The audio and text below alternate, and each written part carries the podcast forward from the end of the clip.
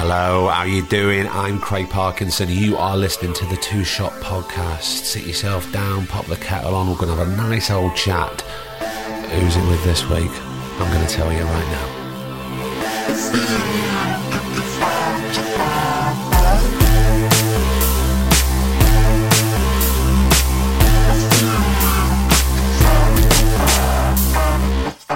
How the devil are you? Yes, it's Thursday, and this week, slight change. We're doing a bit of a recap episode, so it's an episode that you might have missed. It's one of our favourites, and it's with the wonderful David Morrissey.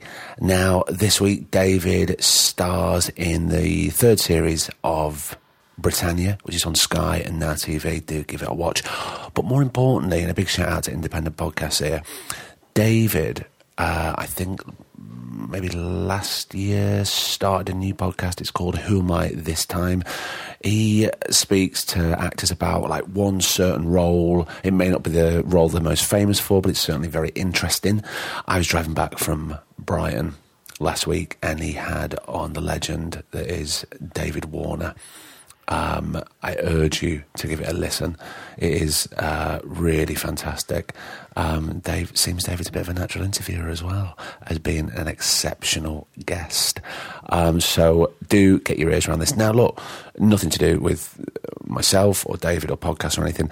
If you do need some new television, I urge you to watch a new series, which is on Sky and Now TV at the moment. We're not being sponsored by them. It's called The White Lotus. It's written by Mike White, who wrote a really dark, dark film years ago called Chuck and Buck. But you'll probably know him better for starring in School of Rock. He also wrote it, directed by Richard Linklater, obviously. Great film. But yeah, check out The White Lotus. There is 6 episodes, all available to watch right now. And it will probably be making your TV of the year list, no doubt. Right, back next week with brand new episodes, and let's roll back the years. No, it's only been a year, hasn't it? Let's go back in time ever so slightly and sit down with the exceptional David Morrissey.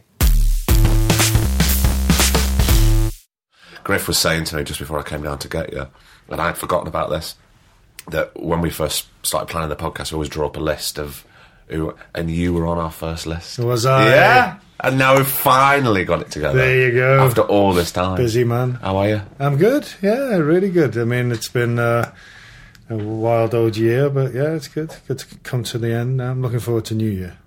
Start things afresh. Yeah, he's got moving into a new house, so all that. So yeah, feeling good. The upheaval, although that sometimes it's quite exciting. The move. Actually, I'm really enjoying it. I mean, it's sort of I made that decision that I'll throw things away when I unpack. So take it with you. So taking everything with me, but actually, I'm finding it really cathartic. Actually, yeah, and exciting. I'm finding it exciting. Yeah.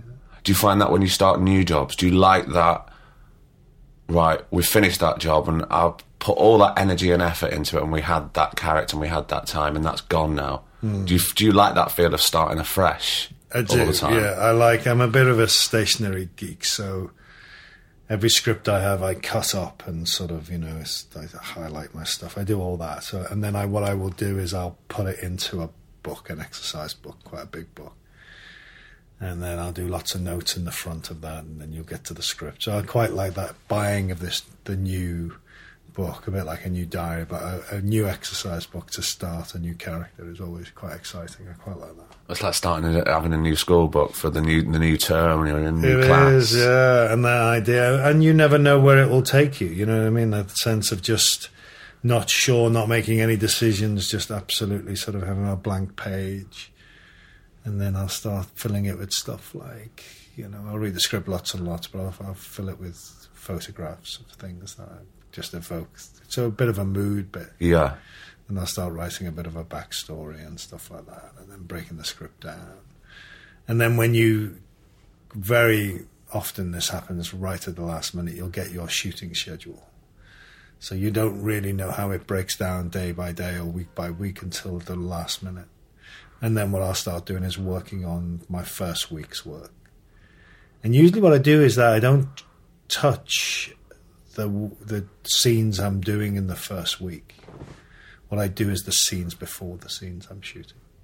So I'll always work on the stuff that has happened that I haven't shot yet before I walk in the scene, work on the scenes that I'm about to do. So it's always about where I've been rather than what I'm actually doing. Yeah. Mm. And how was school for you growing up, David? It wasn't great, actually. I was not academic. I didn't really get on with school. I changed schools a lot because it was around about when my parents were moving.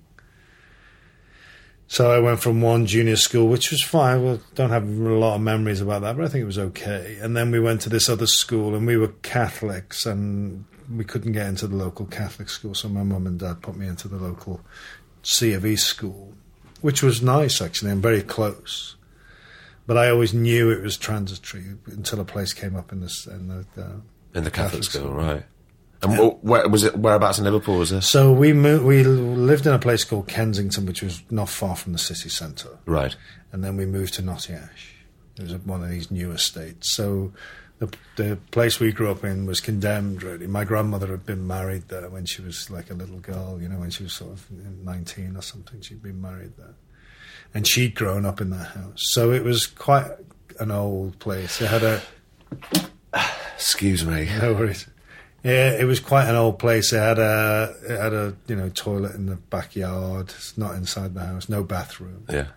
So it was one of those places, and there was 7 of us in it. Was there 7? Yeah, and a couple of cats. So all that was a bit. It was a bit. So it needed to go. Yeah. You know, I don't have any romanticism about that. But where they put us was these new estates. You know, they were all springing up all over. Really, there was like. Places like Netherley and Scamsleydale and stuff like that. Yeah. And ours was in Knotty Ash. And we went there, and that's sort of Duffcot, Old Swan, Highton area, really. And, that was... And my brothers left at that point as well, really. My brothers had grown up by then. And where were they off to? So they were off to university and college and stuff like that. And then I left the C of E school and I went to a Catholic junior school, and that's where I first started doing drama. That's the teacher at that school the drama teacher was really great, and we did The Wizard of Oz, and we did Joseph and His Amazing Technicolor Dreamcoat and all the classics. And I played the Scarecrow in The Wizard of Oz, and I loved it. It was great. And in my class, there'd been a lot of lads who were good at football and stuff like that. And even though I enjoyed football, I wasn't great at it. Yeah. But that thing of performing I really liked. And then I failed my 11+, and I went to the secondary modern that was attached to my junior school. And that was more or less like the school in Kes, really. You know, it was just mayhem. It was just... my memory of it was fun. Just kids running riot. But we didn't have any learning. There was no... one of the things that was really my big memory of that time is... You would never put your hand up in class to answer a question. You know, you would never stand out. Your whole thing... So there was no sense of academic achievement. You didn't want to stand out in a way. Even if you knew the answer to something, you weren't going to be the SWAT. Keep quiet. Just keep quiet. Or make a joke or take the piss. You know, that was the thing. And during that time, my dad was very ill. My dad got ill when I was about 8, really. And during that time, it sounds like a bit of a violin moment, this, but it's not. I mean, there was a point in there that I thought, when was I last happy, And the last time I'd been happy was when I'd done The Wizard of Oz. So I decided to sort of seek out more stimulus like that. And I tried boxing for a bit, and I was never going to be a boxer. I just didn't have the skill, although I loved the world of it, and I loved the training. But I certainly didn't have the killer instinct. And then I discovered the Everyman Youth Theatre, which was attached to the Everyman Theatre in Liverpool. And that was it. As soon as I went through that door, I felt that it was my world, my tribe. How old were you then? So then I must have been about 14, 15. And was this a weekend thing going after school? So it was Tuesday and Thursday nights, and then sometimes. But what happened was it became all-encompassing for my life. That's where I met my friends. And we'd all hang out. nearly all the time, and we'd hang out around the theatre mostly all the time. The theatre had a bar downstairs called the Everyman Bistro, and that sort of tolerated us. And we'd just hang out, and then there was a cafe around the corner called Cafe Tabac, which was at the top of Bowl Street. We'd spend like 4 hours over a cup of tea, you know. And we'd just talk and write, and it was the first time I'd met people of different sexual orientations to me, different colour, you know, things like that. It was the first time I'd met people who were very, very different from me, different class sometimes as well. And it was a real mixture. And it was wonderful, and it was that thing for me of... I suddenly got a confidence in myself, which I took back into the education system. I would take it back into school, and suddenly I would put my hand up, and suddenly I would ask questions, and suddenly I was more curious. And that's the thing for me now, is the fact that I always feel that the idea that in our state school system, music, art, drama, they're all seen as soft options. Yeah. And it really angers me. It makes me angry at that, in the sense that it takes no account of good citizenship. You know, the thing about the arts is it asks you to walk in other people's shoes. It gives you empathetic skills and this concentration on the more academic life. I'm not saying you should ignore that at all, but the more concentration on that, the more I think it's an automaton sort of being that you're creating. Right? You see, the thing is, the two can work hand in hand, because as you've just pointed out there, you didn't have that confidence in the academic studies to put your hand up, right? Mm. Suddenly you're hanging out with like-minded people, you're hanging out with people who are in your tribe, who get you, who feel different, and then you take that back in and suddenly you're putting your hand up. So that it breeds the confidence, you know. You don't have to do drama at school because you want it. You want to go down that path for a career, but it will help. Totally. And to shut that door on the kids is terrible. And also that sense of... Sure, not everyone's going to be an actor or a painter or a musician, but that education means that you breed good audiences, you breed intelligence, emotional intelligence, you breed people curiosity and appreciation of other things. And the other thing, you know, one of the other things I've always been very, very grateful for is I grew up in a city that took the arts seriously. You know, Liverpool really did. Of course, we all know about its musical history, but it took the arts seriously. It had great libraries and art and museums and art galleries and stuff like that. And so whenever I told my mates, once I'd made the decision, whenever I told my mates that I wanted to be an actor, you know, it wasn't received like I was an idiot or, you know, I had ideas above my station or anything like that. It was, you know, people accepted it. They didn't know how I would go about it. They had no way of helping me. And my parents, when I told my parents I wanted to be an actor, it's not that they were down on it, it's just that they didn't know how to help me. You know, it was like telling them I wanted to be an astronaut. Yeah. They couldn't phone up my Uncle Tony and say, hey, could you help him out? Or, you know... Given an apprenticeship. It just wasn't part of our world. So I'm very happy, very grateful for this, as I had to go and find it myself, you know. And it did exist. The other thing is, when I went to find it, it existed. It was a bus ride away in the middle of town. You know, that's where the great theatres were, with great people in it. You know, people like Alan Bleasdale and Willie Russell, and you know, and then actors like, you know, Tracy Orman was there when I was there. Was she? She was just amazing. Yeah. Wow. She was doing Victoria Wood's Talent, and she was just amazing. And you know, and then actors would come around like Pete Potherswaite and stuff like that, and you know. It just blew me away. It was just great, great people. You know. Was it constant education and constant inspiration all the time from being there? Because it was such a creative time at that moment. And also amazing, because I've met a lot of these actors subsequently and been able to say thank you, because I must have been a pain in the arse, because I was constantly asking them questions. They'd be there, you know, having their lunch or something, or, you know, having a pint after the end of the show, and I'd be like, hey, I want to be an actor, how'd you do it, how'd you do that, how'd you do this, And none of them told me to get lost. You know, they all sort of helped me. They all said, "Well, you need to do this, you need to do that. Try drama school. Get involved in this." You know, so that encouragement just by not telling me to get lost was fantastic. You know, and I had the great pleasure of working with Pete Potherswaite a number of years ago, and I was able to thank him, and he was great. You know, it was like really real generosity to somebody who was a snotty-nosed kid, really. So what was the next step then for there?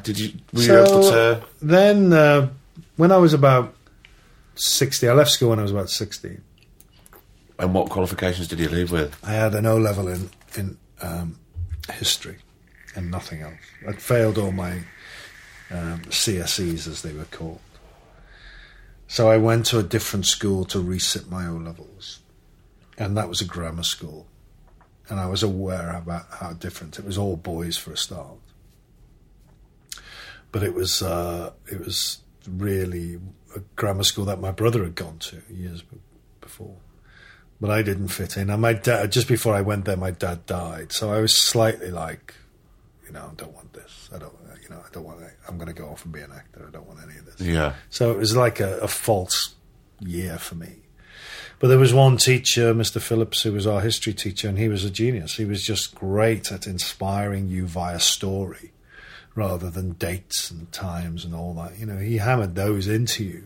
But really it was about stories, and I really responded to him. And he responded to us as well, you know. I mean, his class did really, really well. So that was the only O-level I did. But just at that time, the Tory government brought in this thing called YOP, Youth Opportunity Programme. And that was basically to try and get the unemployment figures down. And they would pay companies to bring in young people who'd left school without qualifications to give them apprenticeships. But actually it was really abused. So most companies, a lot of companies would bring you in and just get you to make the tea and send you out for sandwiches. And then once your time was off, they'd get rid of you and get something else. But the other thing they brought in at that time was the YOP. Was this Norman Tebbit had made this speech about, you know, when my granddad couldn't get a job, he got on his bike and went looking for a job. So then the government had to back this up about, you know, sort of basically advocating people should break up their families. So they brought in this YOP scheme, which was away from home. So if you got a job like that, but it was in another city, you would get paid £25 rather than £23.50. And I went in and I just said to this guy, you know, I want to be an actor, what have you got? And there was a theatre company in Wolverhampton called Zip Theatre Company, and they were looking for people like me, you know, yops. And I said, okay. And so that was it. I moved down to Wolverhampton. I got a little bed sit. And you were like 17 at this point? About 17. Oh, okay. 16, 17, actually. And I had a little bed sit with a baby bell and cooker in it and, you know, all that.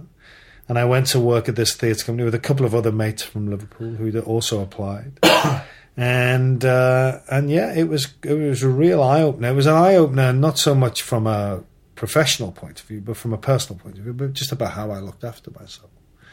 You know, how I cooked, how I washed my own clothes, how I, you know, my own environment, how I budgeted my life, things like that. And also, you know, how I got from one place to another and all those things. And then in the theatre company itself, we were making sets and doing workshops and so that. It was very much a community-based theatre. And we did a couple of shows, but the big one was we did the pantomime.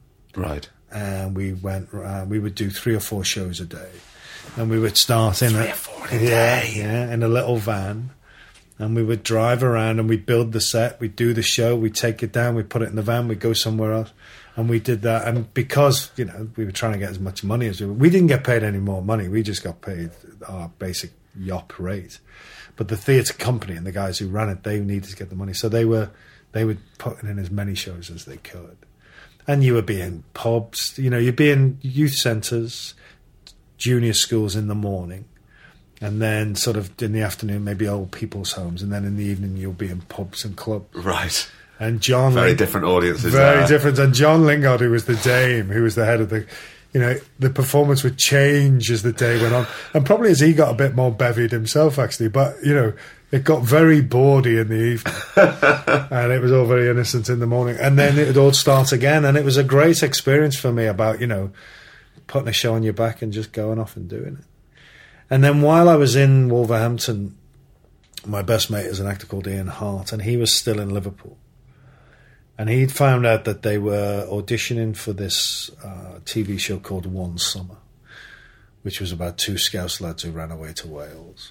And he phoned me up and said, "Look, you know, come home because they've got some auditions."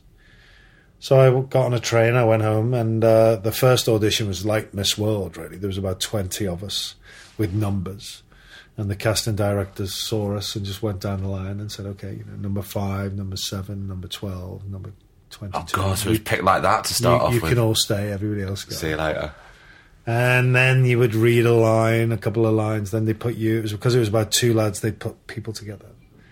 And that went on. It felt like it went on for months. It probably went on for a couple of weeks.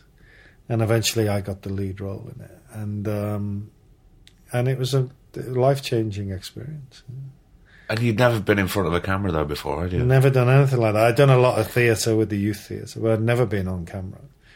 And it was directed by a guy called Gordon Fleming, who's sadly no longer with us, who's a big film director. You know, he'd done big movies. And this was just one of the first things that Channel 4 were putting on. And he was a tough disciplinarian, you know, he was no messing about, you know. And that idea of how you tell a story out of chronological order, yeah. The idea of continuity. And I think a lot of people then on that job took it upon themselves to teach me and Spencer Lee, who played the other guy, to teach us our discipline, really. And they really did. And I suddenly... And I took to it like a duck to water. I just knew then this was what I wanted to do. And the main adult actor in it was, again, someone who's sadly no longer with us, was a guy called James Hazeldine. Right. And he was a brilliant actor. I mean, yeah. Really brilliant. And he, again, you know, really took me under his wing and he taught me everything I knew at that time. I mean, he... A lot of people were saying to me, look, don't...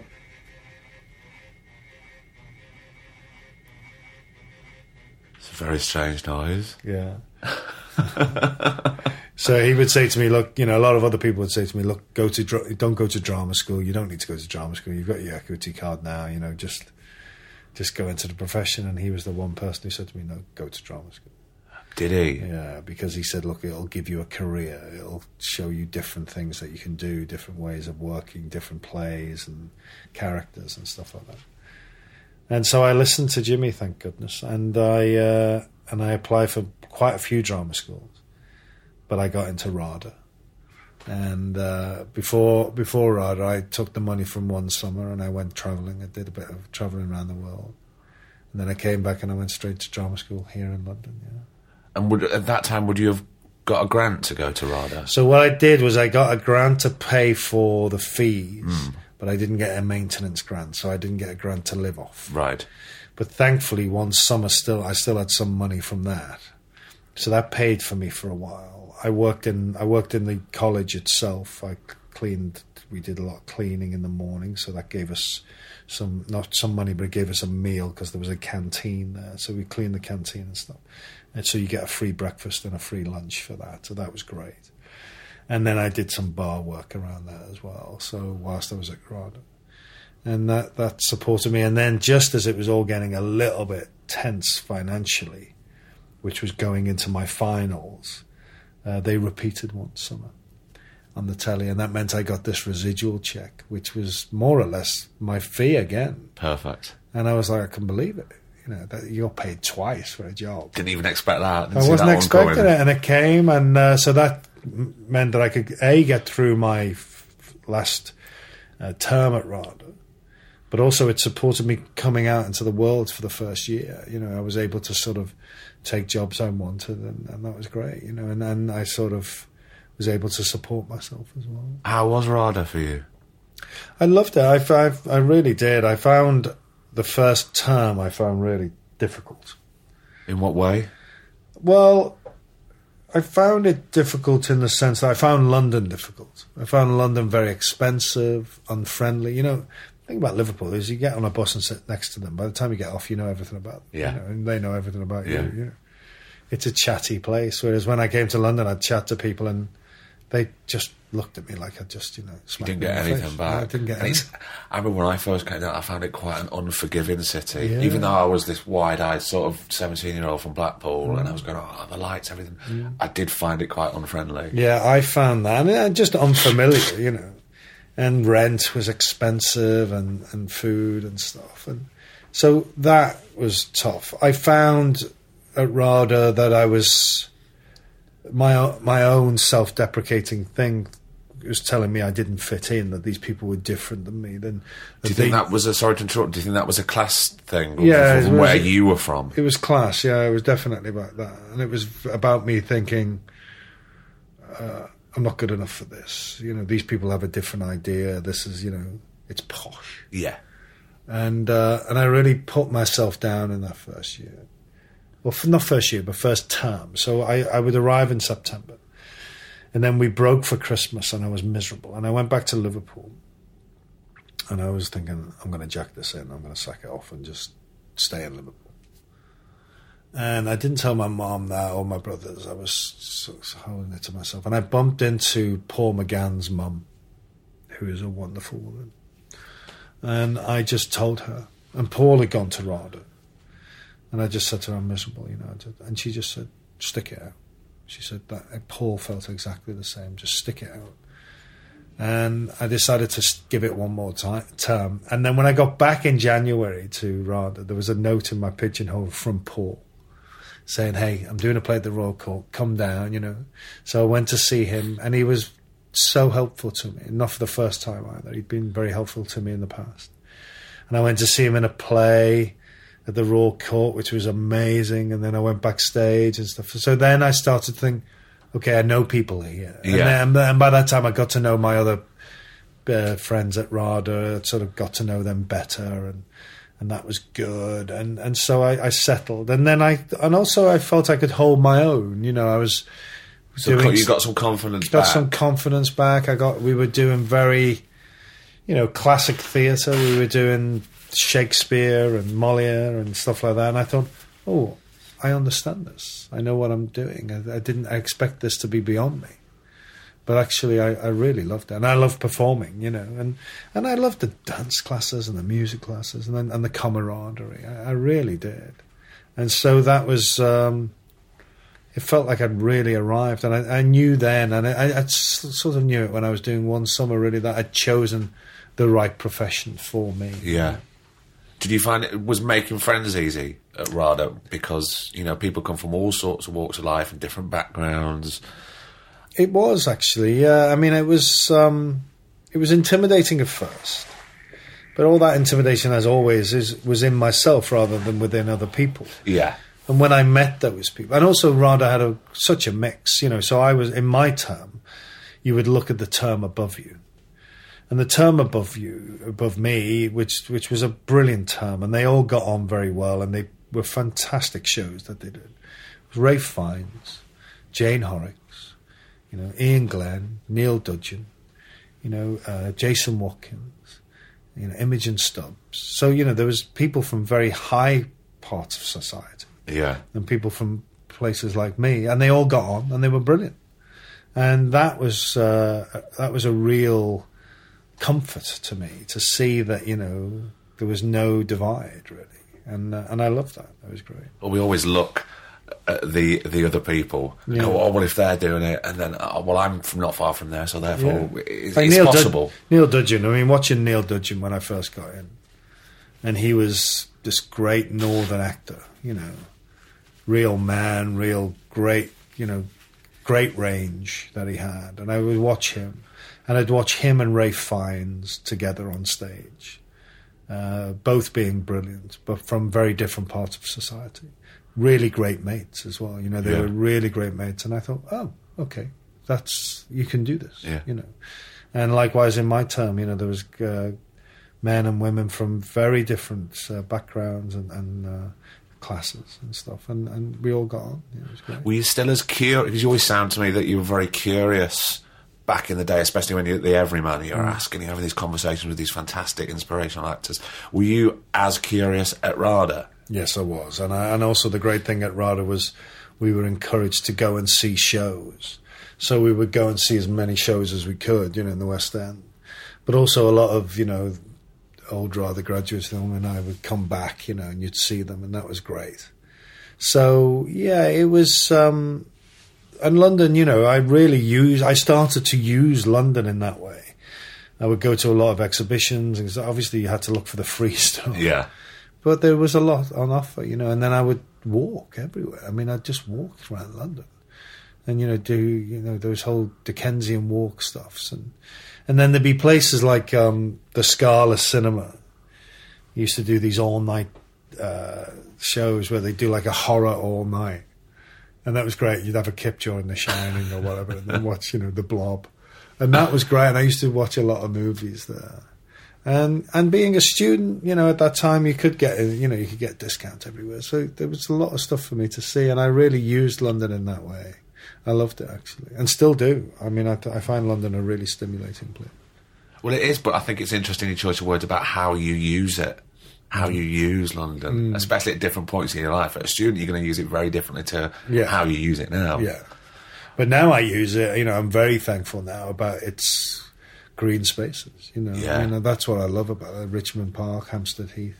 Which there are a lot of. But there's loads of them, you know, for a major city, it's brilliant, you know. I mean, I was in New York recently and, you know, they've got the park. That's it. Yeah. You know, I mean, everyone gets out, but that's a major city with one big green space, whereas we've got so many.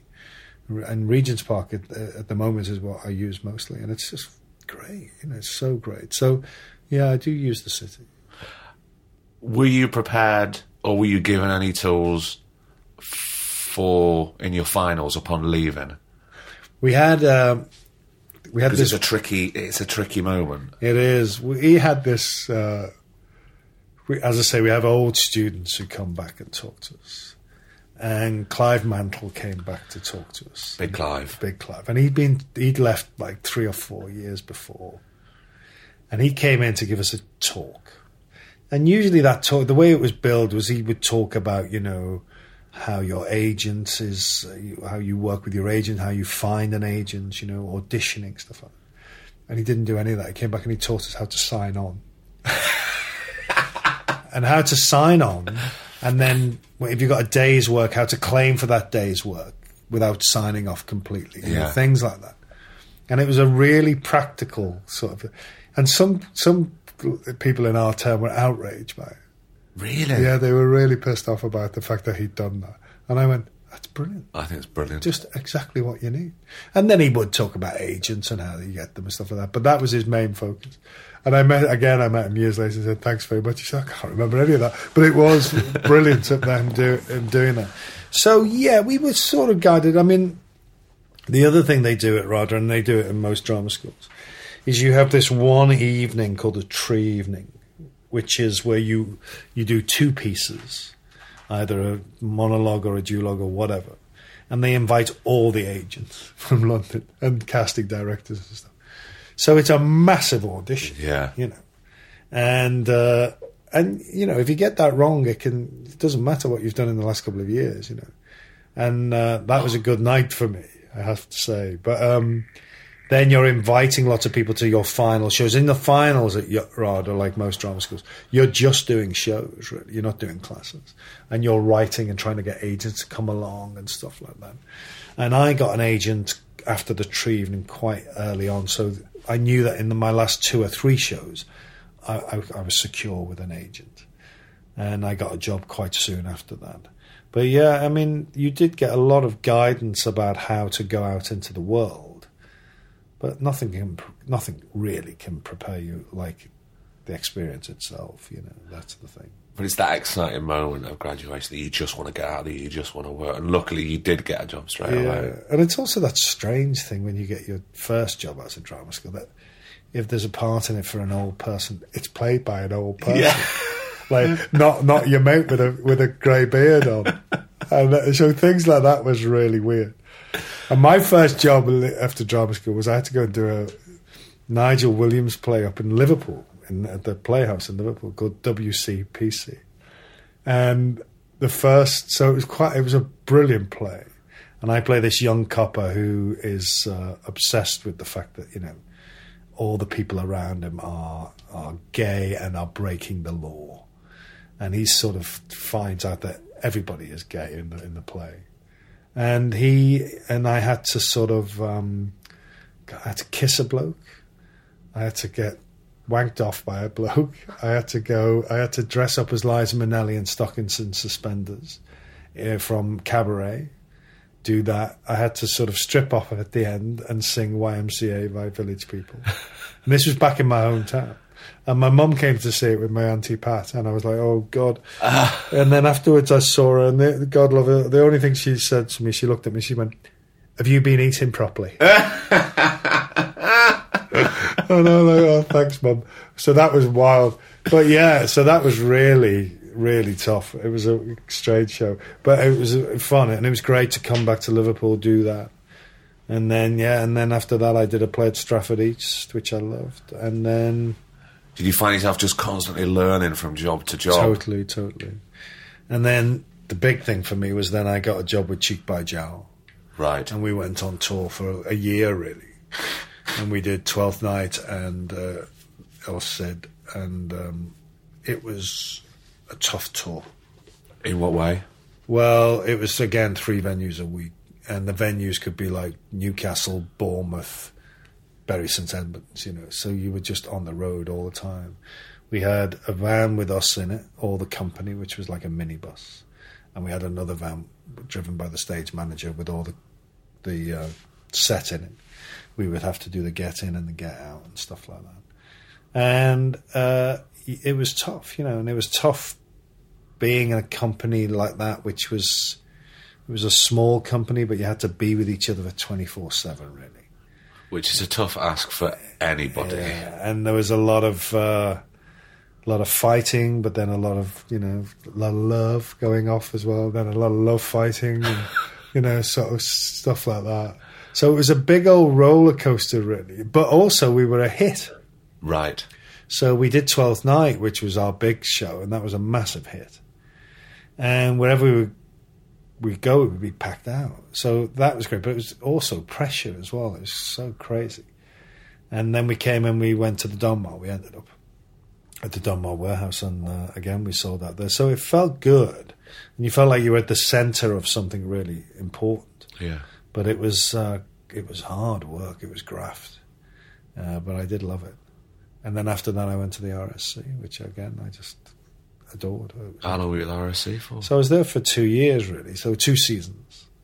So I got to Stratford and I worked with Deborah Warner, who I really adored. And she was fantastic. And I did King John with her.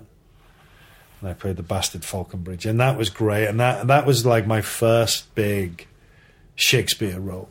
I did a Shakespeare role at the Royal Shakespeare Company.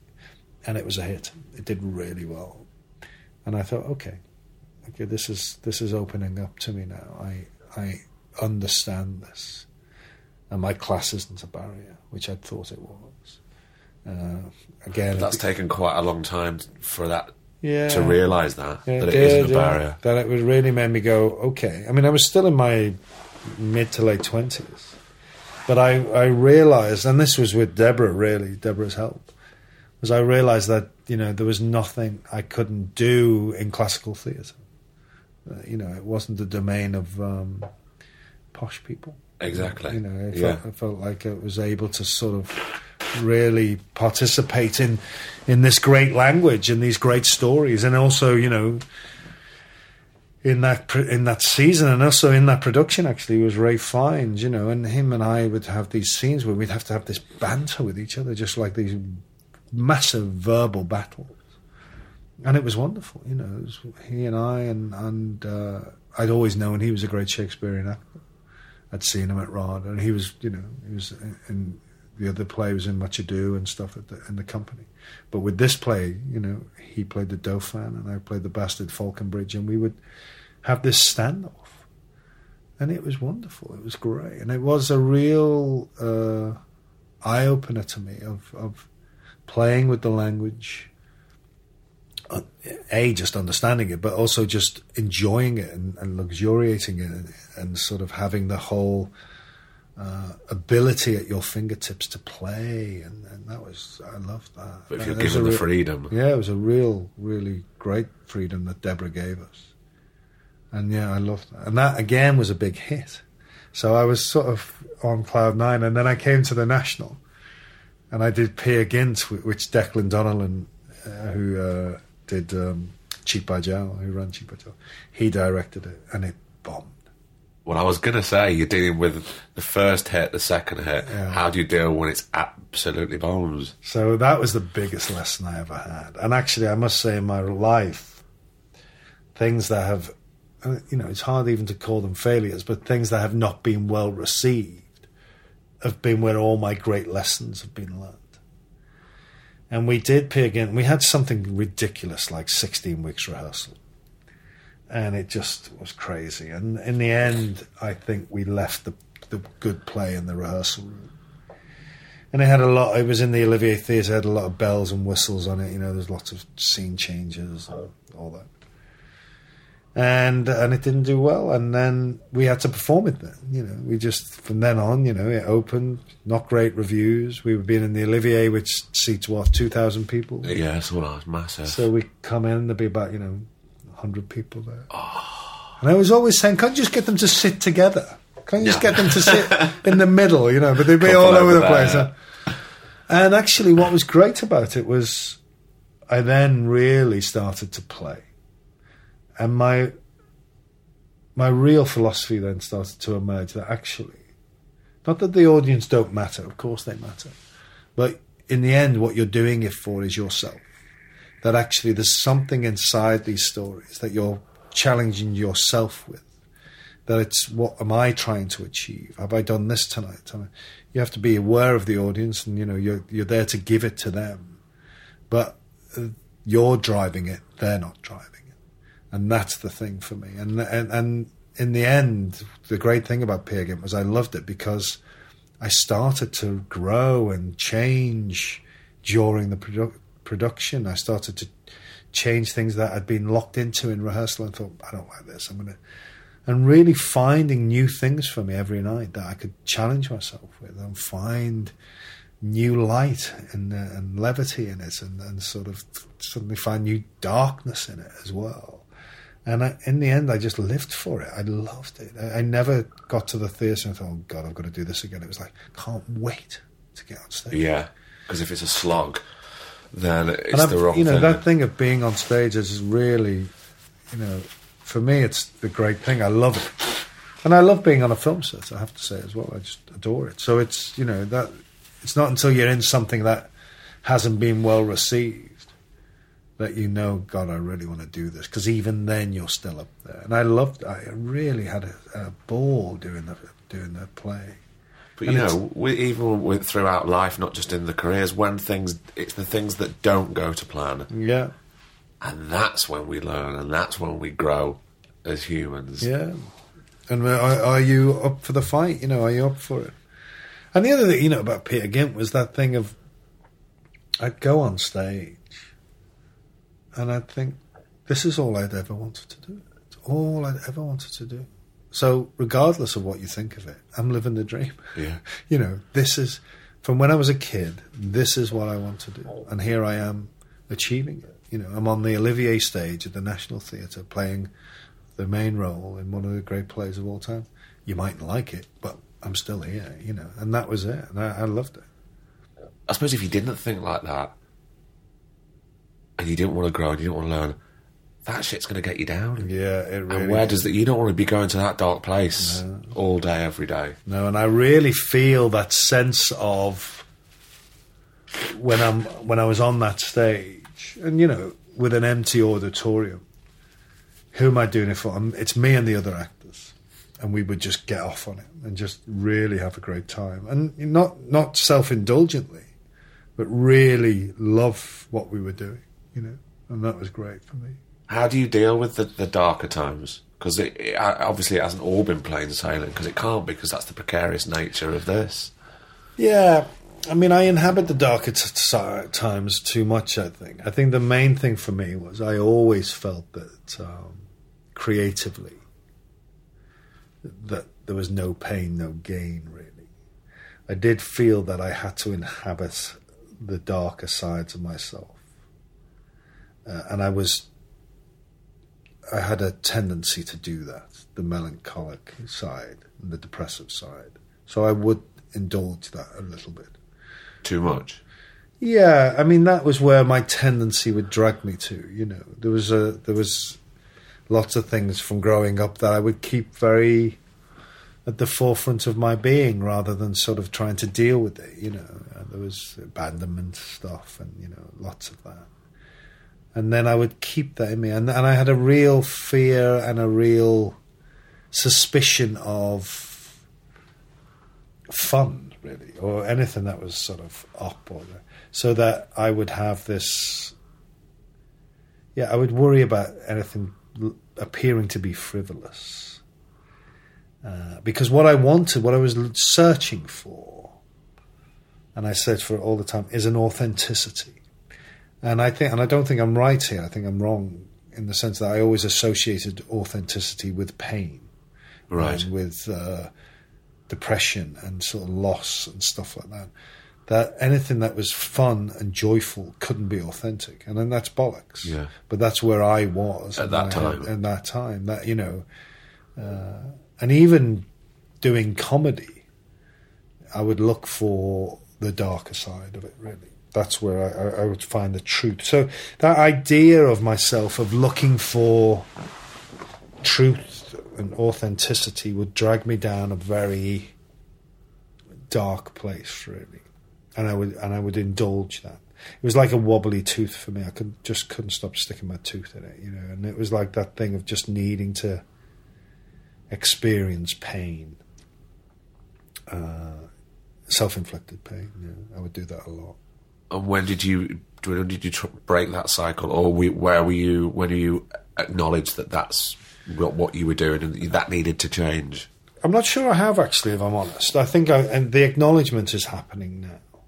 Definitely, I have an acknowledgement of it, and I can see. Like, I don't drink, so I haven't drank for 14 years. And I think in that sobriety that I've emerged into some sort of clarity of real thinking. But, yeah, I'm still prone to it. I still do that thing of, you know, I will watch people who are in the street who are laughing and joking and sort of, you know, together. I think, how do you do that? Well, it is a bit foreign to me, but I'm working on it, Craig. Do you embrace happiness? I find it hard. Yeah, I try to. I do. I mean, I'm much better at it now. In the last 2 or 3 years, I'm much better at it. But for a long time, if I was feeling happy, I would think, "Oh, hang on a minute. This isn't right." It would be an alien feeling, and I'd be trying to work on that. And also, I think, you know, there was a... I never wanted to... I always felt that the idea of being content was created death. That you... Being content in your life was the equivalent of stopping. Right. And I didn't want to stop. I wanted to carry on searching and discovering and uncovering stuff, and so contentment, slippers and pipe time, was just felt like it really did feel like retirement. And what I wanted was I wanted the flux and the mix, and I, you know, so that chaos and madness, I was slightly indulged in. I was wanting to indulge that and create that. I felt that was where the creative heart of me was. Was in the in the sort of chaotic dance that I was perpetrating, and I don't think I've totally lost that. And the thing about, for me as an actor, and I mean, you know this yourself, is I must like the insecurity of the job, because if I didn't like the insecurity, I wouldn't be doing it. You'd be off. Yeah, you'd be in a desk job somewhere. So I like the idea that I don't know what I'm doing next year. I like the idea that, you know, could be here, you know, doesn't matter. I like that. But I also like the fact that new characters will come at me and I'll have to work at them and find out about them and sort of find out about their jobs and their lives and, you know, who they are. I love that. And inside there is a real desire for... movement and sort of chaos and sort of discovery, rather than sitting back and contentment and sort of relaxation, I guess. And you've still got that curious nature that you had way back in school because you had that confidence. Yeah. And, you know, you would say, and you could say that underneath all that is a fear of self-reflection too much, a fear of stopping, a fear of looking inward and dealing with the stuff that you haven't dealt with for years and years and years. There is an element of that, you know, for a long time, I didn't want to look at things that had happened to me in my childhood. And so what I did was I would go out, I'd be energetic and looking outward and new characters, new things. And I think over the last couple of years, I've been able to sort of go, well, hang on a minute. You've been running on empty for a while. So now you have to sort of start building this. And I hate the word healthy. It's not healthy. It's not unhealthy to be the other. To look at a more positive aspect of being a grown-up and a fully rounded human being, I guess. Do you think sometimes you used to throw yourself into the work to run away from something else? Yeah, definitely. But I would not tell myself that. I would feel that I was throwing myself into the work to actually uncover, you know, to pick up the rock and look underneath it of myself. It just so happened that underneath there was a very dark place, you know, and I would indulge that. So it didn't feel like I was running away. It felt like I was running into the mess. It felt like I was running into this sort of the depression, I guess. And what I wasn't dealing with was the causes of. Because I didn't want to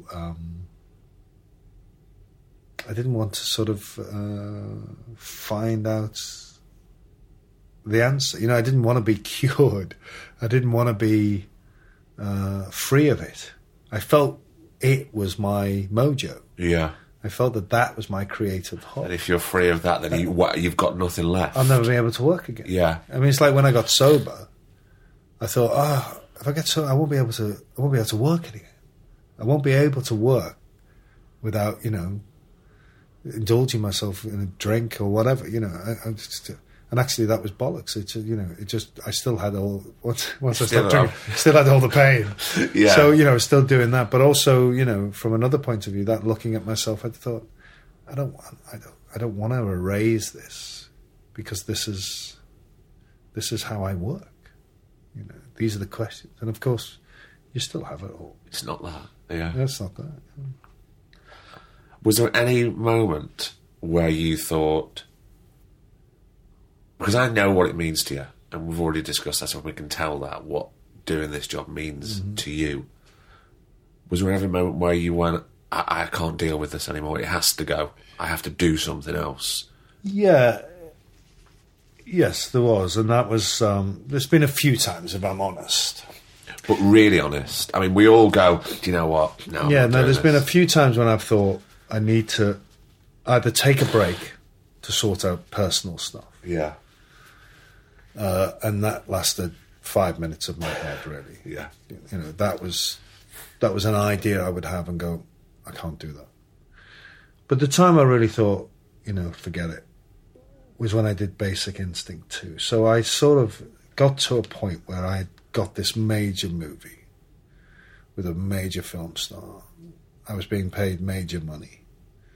And I got into that job, and it was like, honestly, it was like you could have said, told me to be a mechanic or something else. It was like a completely different job than the job I was. In what way?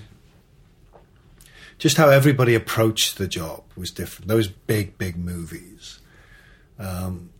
Time was different. You know, I always hesitate saying this, but I quite like most of our television schedules that we have because it's quick. They are quick, but I feel like I'm on my toes. I'm on my toes. I think, okay, I'll probably in this scene, if I've done my work properly with a director who knows what they're doing, I can probably get 5 or 6 goes at this. And then we might change the angle and that kind of, but that's probably what. So to get on a film set where you're suddenly doing it 70 times, it just drove me crazy. That, you know, that you had so much time for a scene that you could endlessly discuss it. You could endlessly not turn up, or you could endlessly sort of change the set, or you could... That ability to do everything you wanted sort of killed me creatively. And then there's a lot of money around, there's a lot of egos around. They didn't feel to me to be this collegiate atmosphere which I was used to. One of the other things I love about my job is I get a family in a job. You know, I'll get on a film set, or I'll get in the theatre company, and you'll become so close to those people. So quickly, really quickly. Yeah, and then you're off. You know, like we did on those big films. It felt like that company thing. It wasn't happening. It felt really strange that you didn't see people and you only see them on set. There was never any banter. There was never, you know, discussion. And that felt very strange for me. I felt very isolated. And actually I kept turning around thinking, hang on a minute, this is what I wanted. I wanted these roles. I wanted, you know, big film roles. But it really frustrated me. And at the end of that, I felt quite low. Because in the end, I just thought, God, this is a massive waste of money. And I was quite, you know, there's things that the money that went on certain things, I was like, that's just ridiculous. And it pained me to see it, you know. Just mad things like the amount of food that got wasted. And it really upset me. Yeah. And so I came out of that and then it went down like a fart in a spacesuit, you know. Then it came out and everybody hated it. I mean, and it was ridiculed. And I went to the States to do the junket. And it was, it was panned. I was panned. Everything. And the big thing for me about criticism, when I get criticised, it doesn't bother me if people criticise me and I think, oh, well, you just don't know what you're talking about, or that's, you've misread that, or you. But when they criticise you and you think, yeah, and I knew that at the time and I never said anything. Right. And that was basic for me, was all the things they picked at, which was script stuff, really, and certain, the way certain scenes were played. I sort of knew it as I was in it, but I was so naive I couldn't go, well, hey, wait a minute. Even though we were doing 70 takes most of the time, I was just thinking, this is killing my brain. I don't know how. So it was a great learning curve. I certainly learnt a lot from it, from a film point of view. But I did walk away from it thinking, that's not the job I want to do. I don't want to do that. But also, you say that before that's what you wanted, but you didn't know what it was. No, what you wanted, really, did you? But I loved films. Yeah, of course. You know, I loved watching those films. And the first Basic Instinct I thought was a work of genius. I loved it. So, you know, they were my entertainment. And I would go and I'd watch movies, and it's such a wonderful thing for me, you know, as it was growing up, was going to those films, going to the Odeon and watching those movies. Great. So to be in one, and it to turn out to be, you know, not a wonderful experience, was really heartbreaking, really. I've since had great experiences and done those similar movies and had just a ball, because I've known how to negotiate it. But at that time, it was my first one. And I was... I'm sure it wasn't as chaotic as that sounded. It was just crazy, you know, really crazy. Did that change... After that, did it change your perspective on what you wanted from a career? Not what I wanted from a career, but how I would be inside, you know, how I would create the atmosphere around myself that I wanted. I wouldn't be a hostage to fortune. So, you know, if I was in usually when I'm in the theatre or I'm doing TV, I can have a discussion with my fellow actors and my director and say, hey, this is not working on this, let's try this, or how do you feel about that, or play, you know, basically play. And on this film, that play wasn't happening. There was a real hierarchical thing. Right. And I, you know, since then and subsequently, I've been able to sort of fight my corner a little bit, have my voice heard, be a bit more of a pain in the arse, really, I guess, about saying, I'm not happy with that. And that is a different side of me, because when I've worked in the past, it's been, and, you know, when you're working with companies, there's a collegiate way of doing it, usually. You know, there's a balance. There's a balance, and there's a company feeling, and, you know, you all get on, you're all there to do the same job. There's a respect. So I hadn't really had to fight for my voice in the past in the way that I did there. And I didn't fight for it. I just let it go. And I trusted people. And then in the end, I thought, I need to be noisier here. You know, that was the one thing. So again, it's still a learning curve doing something like that. Always a learning curve, yeah. I mean, really, I think the one thing that was different was I saw a waste of money. I mean, I don't care if films cost a lot of money and you're seeing it on the set. You're seeing it on the screen, you know, that you can see it. But there was a lot of money there that just got wasted, and I found that quite tough. Where were you within yourself after that? Was it quite... Because it wasn't the greatest experience, obviously, but did you feel quite deflated? Yeah, I did. As a person? I felt... I took full responsibility for the terrible reviews, and I took a lot of responsibility for it. And I felt quite exposed by it, really, as well, yeah. Well, I mean, I got quite a lot of funny stories out of it, none of which I'll tell you now. But I got quite a lot of sort of, you know, dinner party chat about it, which made me laugh. But, you know, because I spent most of my time naked in the film, which was hilarious. But, you know, I did feel quite exposed and on my own, which I'd never done before. You know, all the jobs I've done before and since, actually, I would say, not that they're ensemble, but there's a group of people in it. Yeah, you know, there's a real company side to it, and in that I felt like I was right on my own, and that was hard. And do you read reviews in general? I do read reviews, yeah, I do. I mean, I did Julius Caesar recently and at the Bridge, and I didn't read reviews for that. Why? I just decided not to. I was having such a good time. And actually, you know, when you're in the theatre, I don't think I read reviews for Hangman either. When you're in theatre, you know, you've still got 3 months to do. So, you know, the reviews come out. And actually, a good review can really get you... Oh, yeah. ...misstep you as well. You know, yeah. You can be in a good review and it can say, oh, I love that moment when he goes... Do. That moment's fucked. That's never coming back. You're out the window. Yeah. Then. So that's the thing for me. So I sort of protect myself from them in that way. Not because, I don't read... And also, the other thing about reviews as an actor, certainly in the theatre, is they've got nothing to do with you. Because, you know, you're only reading a review if you're thinking of going to see the show. Yeah. If you're in the show, you've got to go anyway. Yeah. So it's like, why read them? Yeah. So I didn't read them for that, and I didn't read them for Hangman. I do read them for telly and film, just because... Because it's in the past, because it's done. There's nothing I can do about it. It's all boxed off. So, and it's about how this show is going to do, I think, you know, and what people are saying about it. But in theatre, I tend not to. Because, you know... They can only, good, bad, or indifferent, they can only fuck me up, really. David Morrissey, thank you so much for coming on. Thank you very much. It's been a pleasure. And another episode is done. And what a belter to kick off 2019 with David Morrissey. What did I tell you? Do you know what I mean? When you talk with David, there's something beautifully considered about his